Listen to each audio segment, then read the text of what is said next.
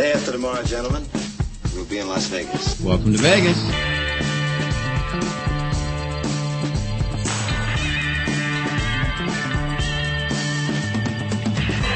Las Vegas functions on a 24-hour a day schedule. The pools, the casino. Big volcano out in front. That's the Eiffel Tower. Bellagio. Riviera. The Mirage. Flamingo. Sahara. The MGM Grand. This isn't the real Caesar's Palace, is it? Want to gamble? They always put the machines that pay off the most right in the front. Good luck. The Strip is just the most amazing stretch of road, I think, probably anywhere in the world. Kicking ass in Vegas. Vegas, baby. Vegas, baby. Welcome to Las Vegas.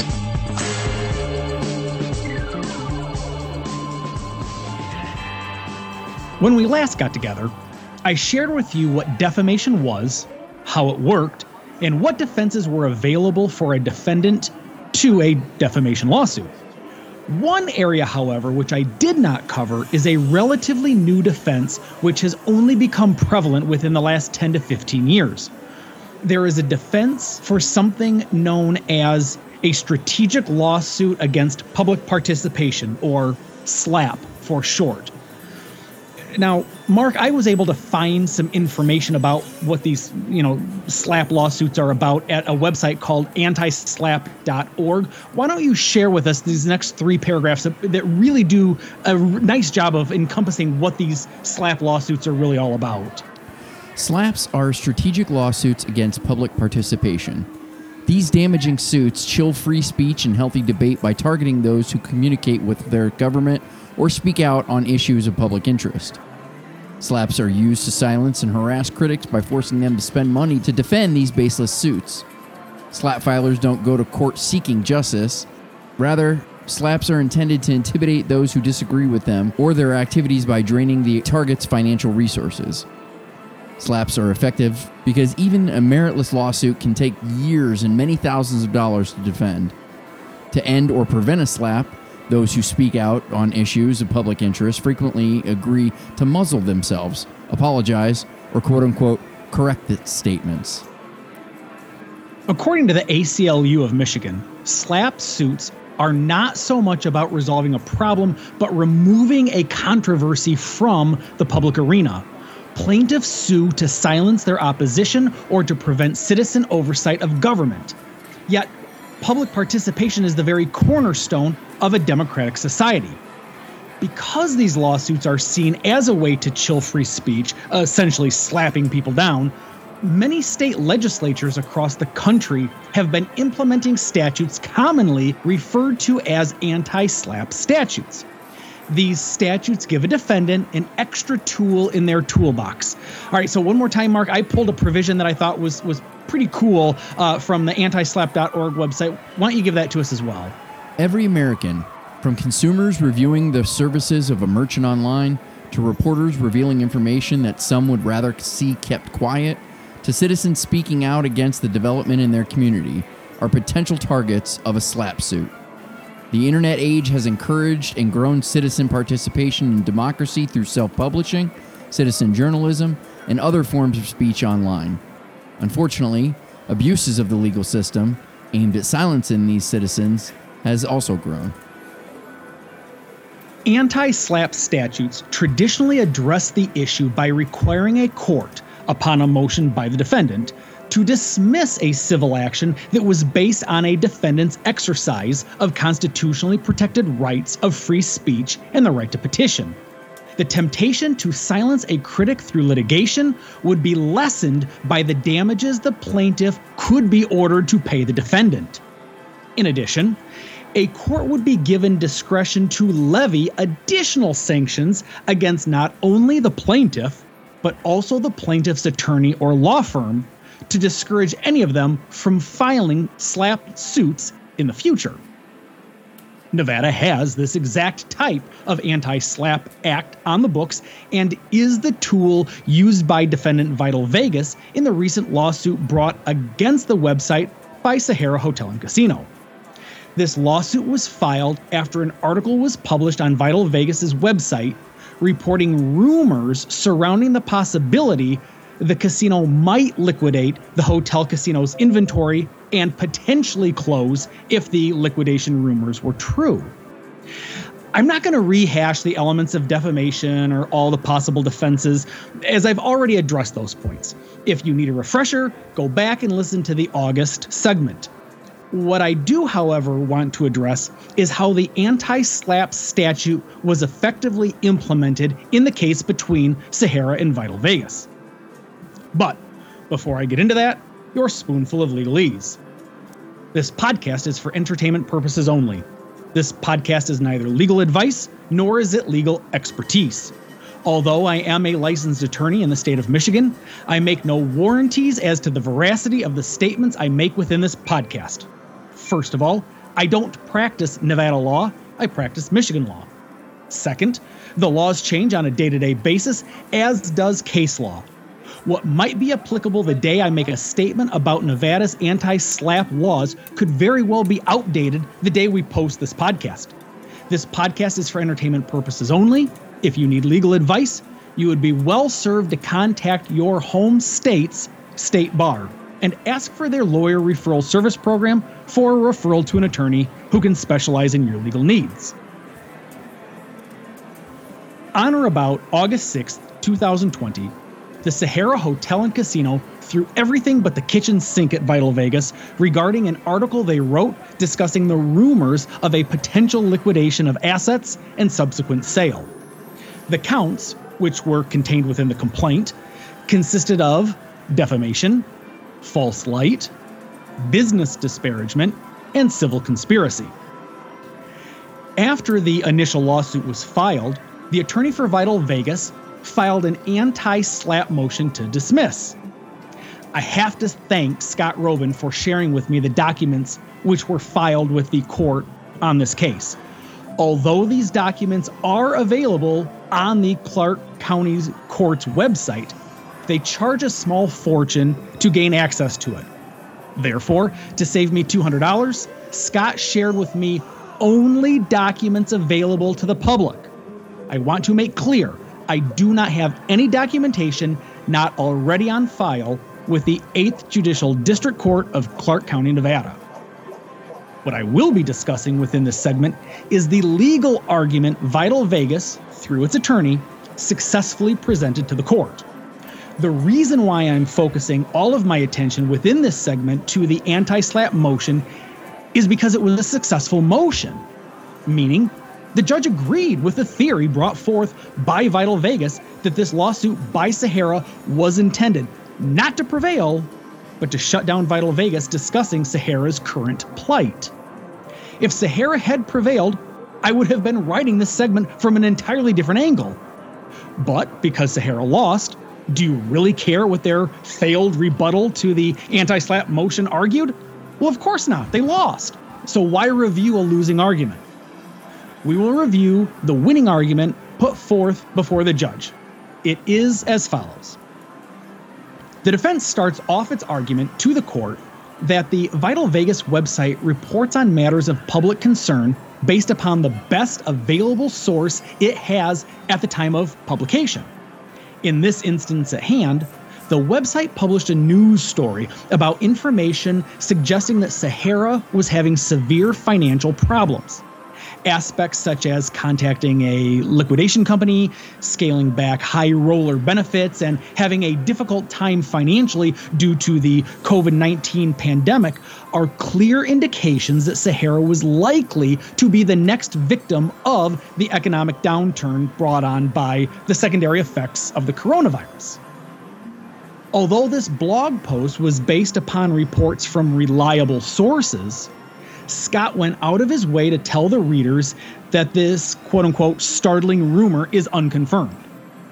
The attorney for Vital Vegas writes in the motion, and, and I paraphrase here Sahara is before this court on a novel theory that even though Vital Vegas stated that it's an unconfirmed rumor in the article, because it stated the unconfirmed rumor status in paragraphs following a photograph, that the unconfirmed rumor sentence changes this article from non defamatory into a defamatory one. The lawyer went on to say, and I will quote here This theory is so novel and strange that it does not appear to ever have been brought in the United States before. End quote. Zing. That was one of many great lines by the attorney throughout his motion, and, and I'll get to more as we continue. So, why is it relevant to point this out, you wonder? Because it's a crazy notion for Sahara to believe where in the news story Scott makes clear the rumor is unconfirmed, that it has no bearing on whether the article is true or false. If it's made clear that the rumor is unconfirmed, the article in and of itself is either true or false. And the defense points out the indicators such as liquidation inquiries, scaling back of high roller benefits, and difficult financial times are all true. This is because Scott heard about these actions from reliable insider contacts and a confidential source. But most importantly, Scott believed the story he wrote was factually true. This is important, and we'll circle back to why his subjective belief in the truth of what he wrote, particularly about a public entity like the Sahara, is so important. So, what were some of the things that Vital Vegas relied on outside of just his confidential sources? Mark, why don't you and I go uh, back and forth on this bullet pointed list because there are, it looks like four, eight, nine, it looks like there's about nine here. Um, so, I'll get started. The first one was outside of the governor's emergency directives and phase two opening plans, there were these other things such as there was the executive summary of the Las Vegas Convention and Visitors Authority July 2020 report, which outlined tourism was at record lows and the scores of canceled conventions in both 2020 and 2021. Likewise, the number of casinos such as Palms, uh, Fiestas Henderson, and uh, Rancho, along with Texas Station, all of these casinos are reported by uh, casino.org to have no plans of reopening until June of 2021. Fox 5 Vegas article titled, quote, Sahara Las Vegas sees layoffs due to coronavirus, unquote. An article from the Daily Beast titled, quote, Overwhelmed and Terrified, Las Vegas reopening backfires terribly, unquote. A Reno Gazette Journal article, quote, Nevada's casinos and COVID 19. Should they be open? It's complicated, experts say, unquote. An article in the Las Vegas Review Journal titled, quote, As COVID 19 cases rise, fewer tourists come to visit Las Vegas, end quote. The Reno Gazette Journal, which ran an article with the headline, quote, Sahara Las Vegas Northside Cafe closes after three employees test positive for COVID 19, unquote. And finally, and this one's the most galling of them all, on June 19th, 2020, approximately 11 days before the Vital Vegas article about the Sahara liquidation bids gets posted to the blog, Sahara itself sent a letter to the Nevada Department of Employment, Training, and Rehabilitation notifying the department that Sahara anticipated, quote, a continued significant decrease in revenue, cancellation and non booking of hotel, restaurants, and entertainment events, and significant postponement and cancellation of convention bookings, end quote.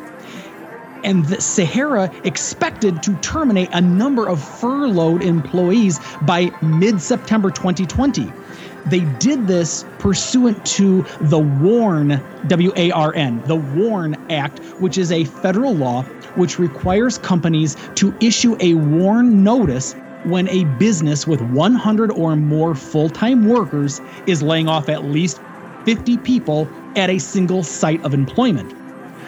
The value in providing this WARN letter, and, and it's an acronym, and I don't really remember or care what it stands for, but essentially the purpose is to to give notice to both the employees and to state government so as to help uh, these soon to be unemployed workers find a new job.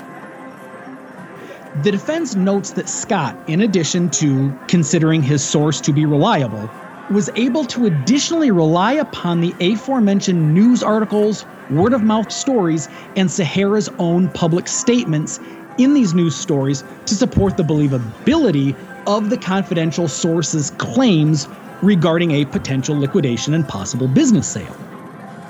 But even with all the news stories which support the source's truthiness, my words, not Scott's attorney, the Vital Vegas article still included a caveat which read, and I'm quoting here sources don't always get it right, and in this case, we'd love it if the information is wrong. End quote. So, once again, Scott's making clear the source could be wrong, and he very clearly states it is his hope the source is wrong about the potential outcome of the Sahara requesting bids for liquidation. So now let's get into the heart of what Nevada's anti SLAP statutes look like, what must be argued, and why Vital Vegas was successful. To begin, the court must evaluate Vital Vegas's anti slap motion via a two-pronged process. First, the court must determine whether Vital Vegas has established by a preponderance of the evidence that the blog article is based upon a good faith communication in furtherance of the right to free speech in direct connection with an issue of public concern. Now, let me dig a little bit deeper into that, all right? Because Nevada's anti SLAP statute protects communications, like, say, a blog post, when those statements are made in direct connection with an issue of public interest and in a public forum, and is either truthful or is at least said without the knowledge of its falsehood. And while we will go through these elements one by one, let me give a, a brief little recap.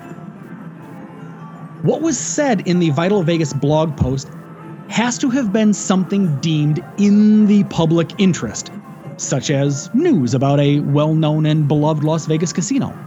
And it must be done in a public forum, like a website open to all to see, read, and comment upon. And the news in the blog post is either truthful or it's said, but it's not knowing that what's being said is actually false when it's being said. Because if a person says something that they know to be untrue, they're going to lose the protection that the anti slap statute provides. You can never knowingly lie about something and try to protect yourself with a free speech argument. All right, so so once Vital Vegas argues the aforementioned aspects about what they said in their blog post, the burden now shifts to Sahara, who must make a prima facie evidentiary showing that they have a probability of prevailing on their claim. Now, real quick, don't don't don't shut me off, all right? Just just listen, I, I promise. A prima facie case means that a claim like defamation is sufficiently established by Sahara's evidence to justify a verdict in their favor, provided such evidence is not rebutted by the other party. Now, as you're going to see throughout this this review, Vital Vegas was able to successfully rebut almost all of Sahara's evidence.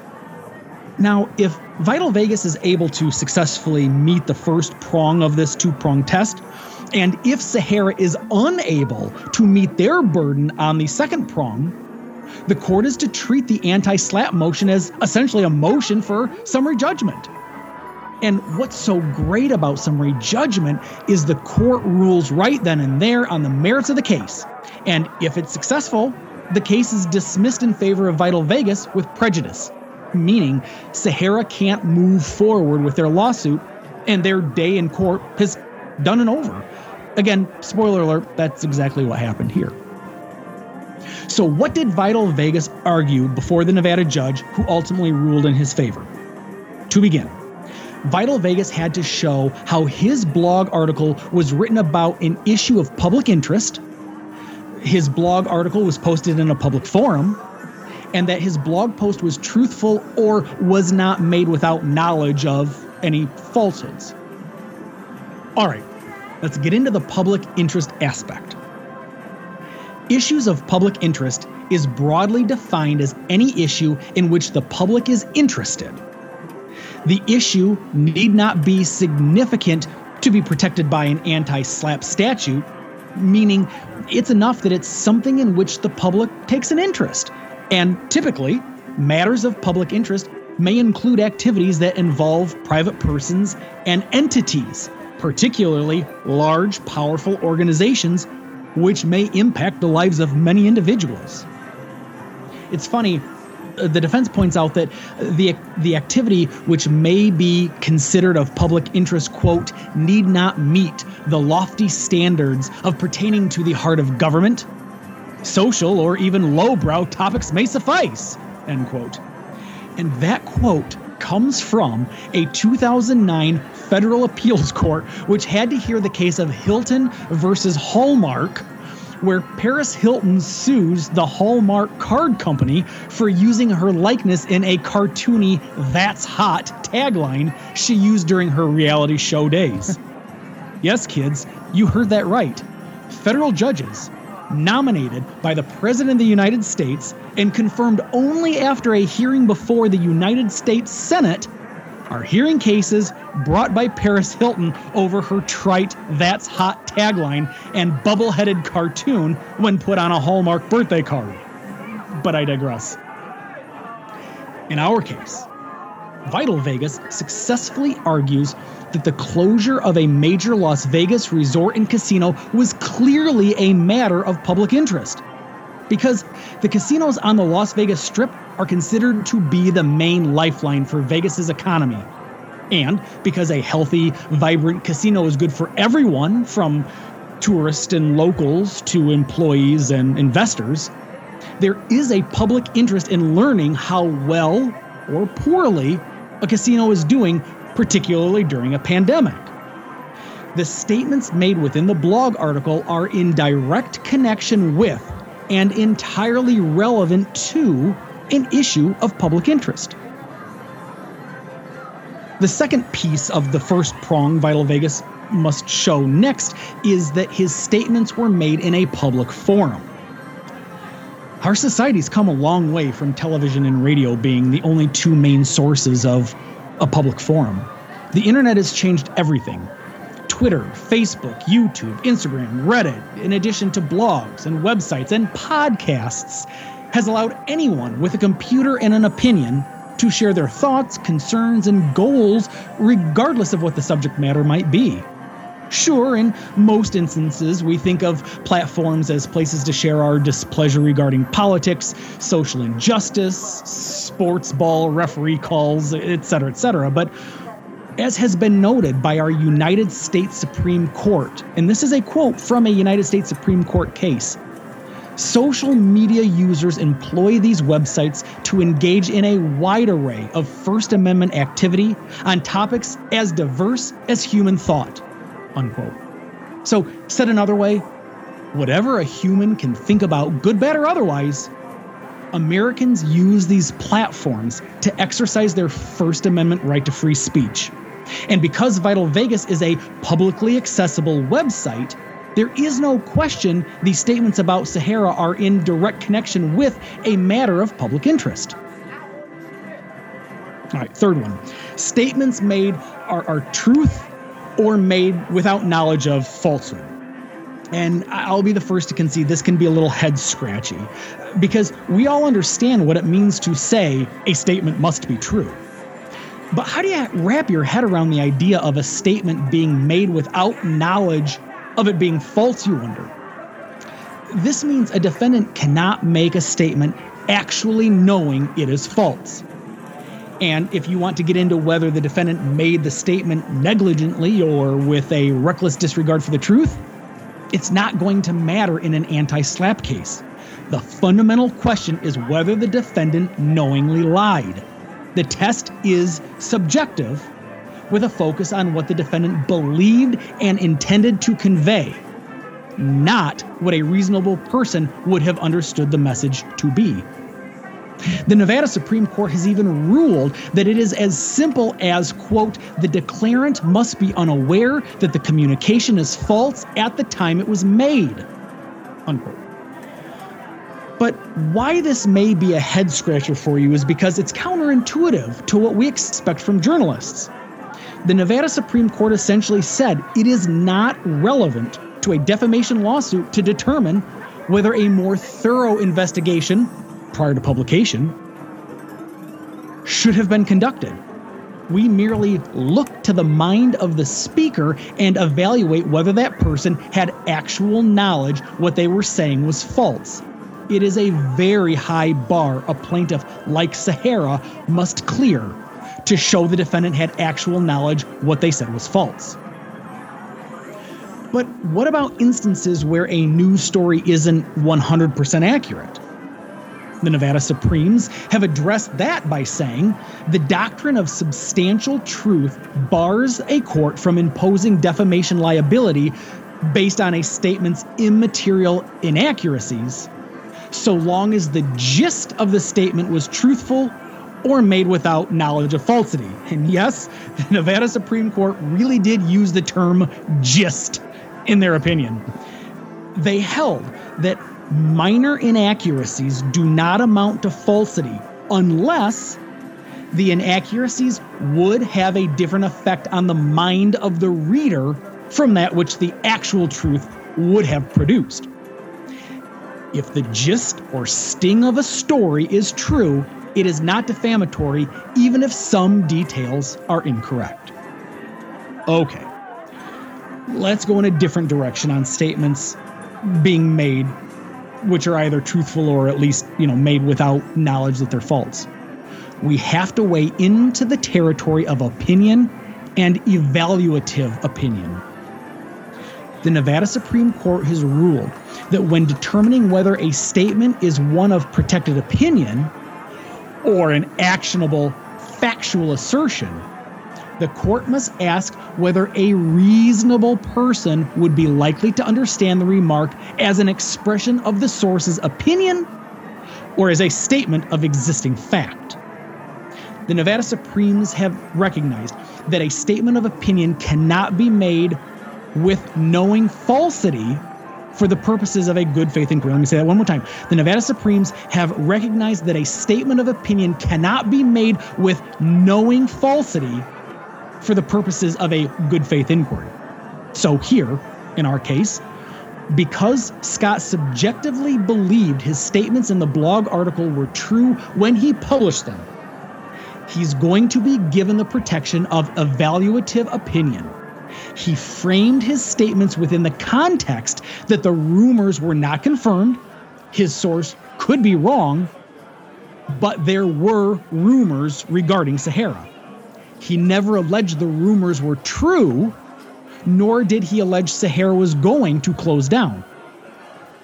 And although he never did this, Scott could have given an evaluative opinion about the likelihood of Sahara's future based upon his source, coupled with all those news stories about COVID wreaking havoc over all Vegas casinos.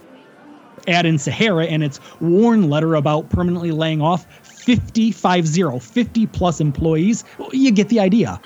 But like I said, he never did that. He could have, but he didn't. Scott had two things going in his favor, only one of which he needed.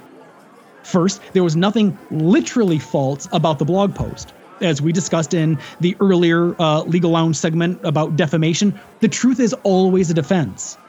But in addition to the truthfulness of the blog post, the other aspect he had in his favor was that he made his statements in good faith. He never believed what he said in the blog post was untrue. So Scott had two routes to get to the same end, only one of which he needed, but having two paths to the goal line is always better than one. Have I yet explained this this good faith aspect? I, I don't think I have, so let me let me do so real quick, but I promise I'll be brief here. The defense explains that a person who says something must have had a good faith belief in what they were saying. Statements of opinion can never be made with knowledge of falsity for purposes of the good faith analysis. Because there is no such thing as a false idea. Statements of opinion are statements made without knowledge of their falsehood under Nevada anti slap statute the Nevada Supreme Court has found that showing good faith is a very low bar. Frankly, a sworn declaration under penalty of perjury from a defendant that the information in the statement is true and accurate and, and where he obtained the information, well, that's sufficient to establish good faith. a defendant can conclusively establish good faith with the type of declaration or this type of declaration. Now, to be clear, contrary evidence can be provided by Sahara or, you know, whomever is suing for defamation. But that evidence must complete the difficult task of showing that the defendant, here in our instance Vital Vegas, was lying about his mental state at the time he made the statements. One last thought from the defense before I move on. Not only was there never any evidence alleged by Sahara to show Scott subjectively believed his statements were false, Sahara never alleged that Scott made any statements with the knowledge of falsehood. The easy part for Sahara could have been to allege there were statements made in the blog post which were written with knowledge of falsehoods contained within.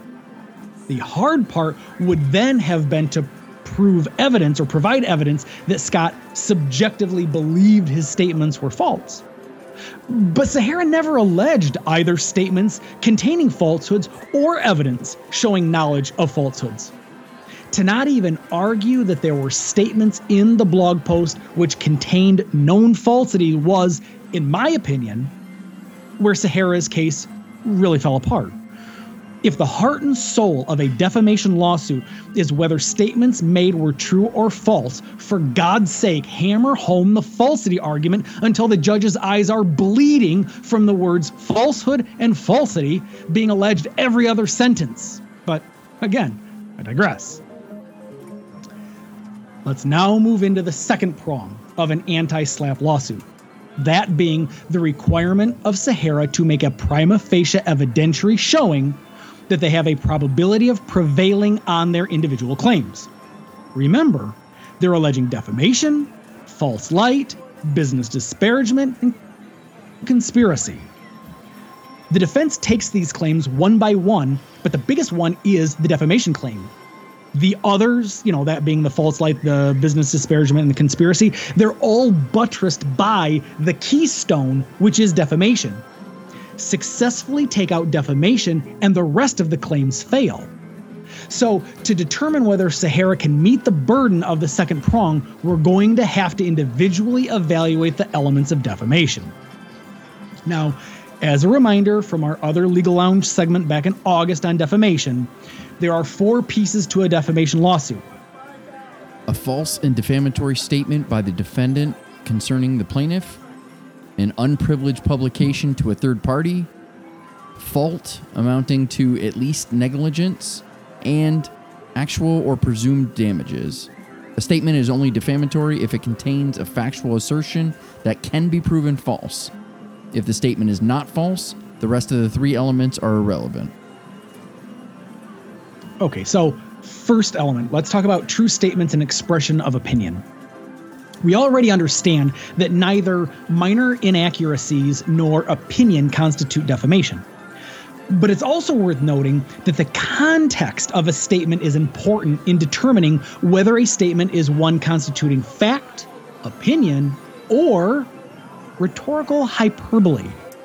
See, if a publication containing an allegedly defamatory statement is surrounded by loose, figurative, or hyperbolic language, then any alleged defamatory meaning may be negated by the article's overall tenor.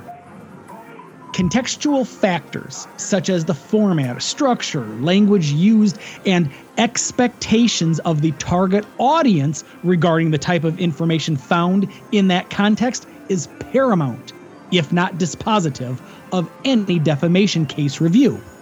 Let me read that most important part one more time to you contextual factors such as expectations of the target audience regarding the type of information found in that article is so important it could result in the disposing of the defamation lawsuit.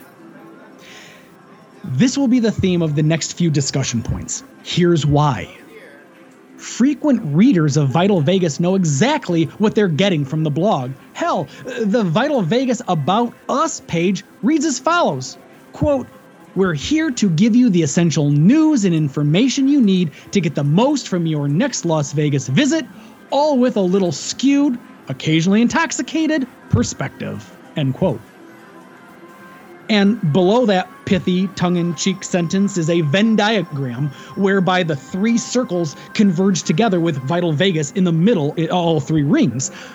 And if you're familiar with a Venn diagram, you understand that each circle has a word in it such that when all three converge, you get the center result. So, which words are used to constitute the Venn diagram? They are LOL, WTF, and YOLO. If you combine laugh out loud, what the fuck, and you only live once, when those three converge, what's the result? You get Vital Vegas. The defense notes that readers of internet message boards, comment sections of news articles, and other online forums are awash with fiery rhetoric from those who post online courts have come to recognize that this context makes it less likely that a reader will interpret statements published online as literal statements of fact. Therefore, the defense argues, a court should look at websites like Vital Vegas from the perspective of the average reader of websites like Vital Vegas, not from the perspective of Sahara employees or casino industry insiders.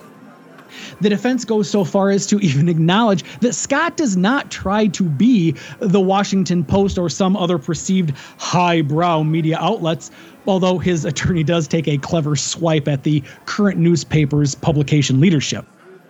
In the same vein, he cleverly snipes at Sahara. Remember when I read you the About Us section? Well, in Sahara's documents that they filed with the court, they conveniently left out a crucial part of the About Us section. Sahara only quoted the following quote, We're here to give you the essential news and information you need to get the most from your next Las Vegas visit, end quote. They left out the portion which stated, quote, all with a slightly skewed, occasionally intoxicated perspective, end quote. Those eight words certainly changed the dynamic about what Vital Vegas stands for, don't you think? And a footnote to the court the defense points out to the judge, and, and again, I'm going to quote this. Sahara quotes this about us statement in its complaint, but leaves out the bolded eight letter language. Sahara is at least consistent in its disregard for context. End quote. Zing number two. But notwithstanding Scott's full disclosure that Vital Vegas is part news, part rumor, there are other aspects which protect the comments he made in his blog post. Although the story starts out with the introductory paragraphs regarding the possibility of a liquidation sale, the bulk of the story goes into great detail how these allegations are unsubstantiated rumors which may or may not be true. Remember, the crux of the blog post wasn't about an actual liquidation and potential casino sale. The heart of the blog post was about the rumors there could be a liquidation sale. The defense argues that it was true there were rumors there could be a liquidation sale. And in regards to this rumor, Scott did hear rumors from insider contacts and a confidential source the Sahara was taking actions that strongly suggested it was planning to close. Most importantly for Scott were the number of times he made full disclaimers that these were merely rumors. In fact, there are five instances where he made clear that the that this liquidation uh, possibility was simply a rumor, uh, and it looks like I actually may have put in uh, uh six bullet points. So, uh, Mark, would you give us what those those those? And these are quotes. These these are coming right out of the the blog post. So, Mark, if you want to just run right through these six for us and, and share with us what Mark or excuse me what Scott put in his post. Sure. This startling rumor is unconfirmed.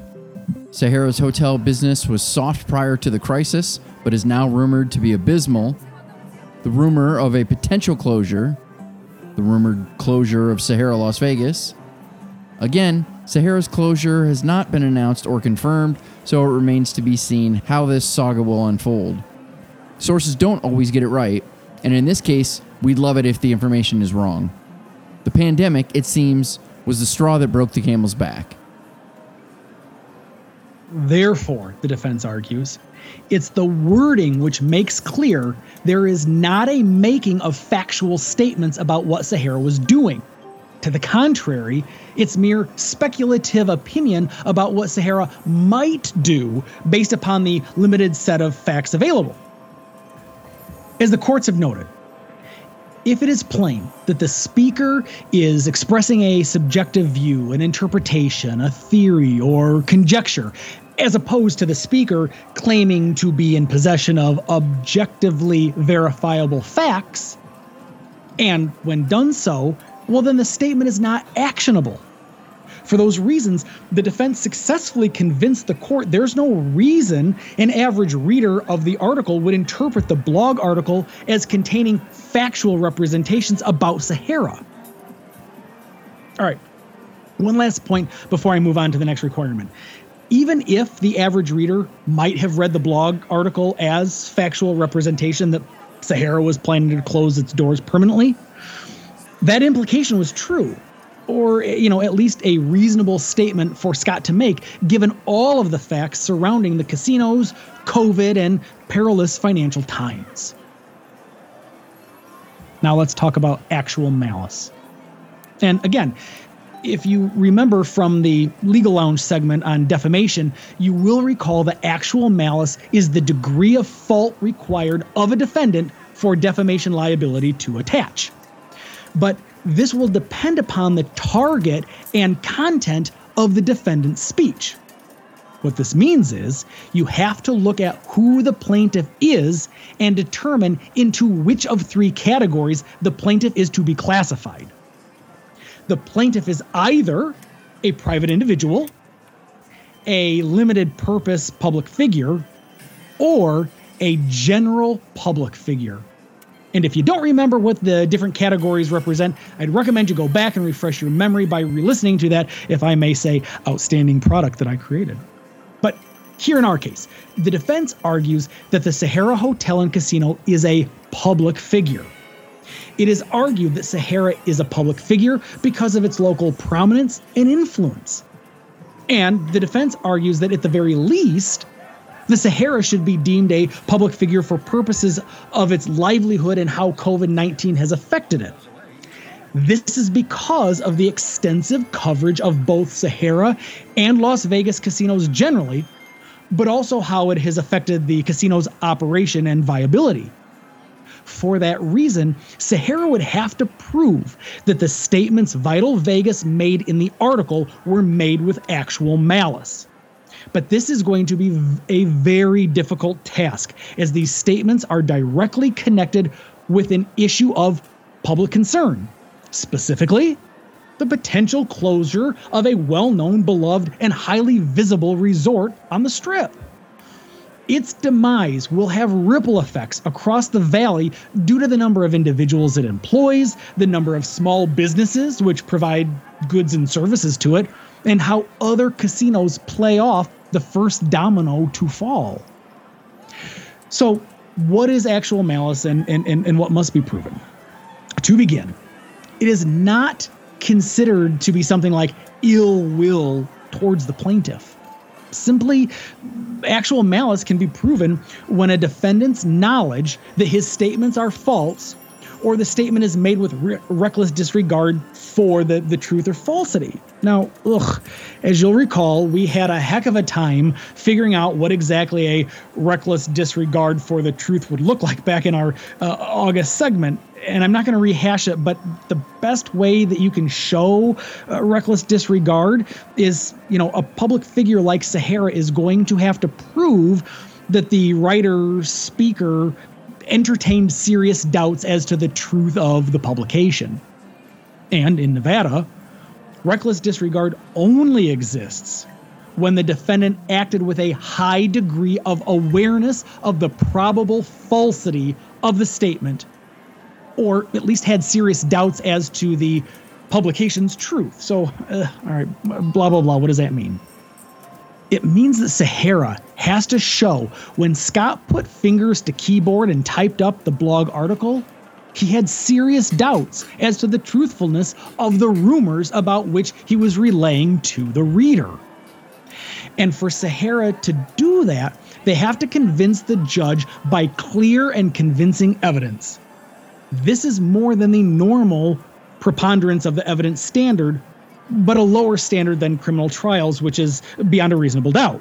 Now, although I don't want to mix or confuse civil lawsuits with, with criminal charges, I wanted you as a listener to know the different standards of evidence which must be presented in a case to win. The burden of proof by clear and convincing evidence requires the evidence to be so clear as to leave no substantial doubt.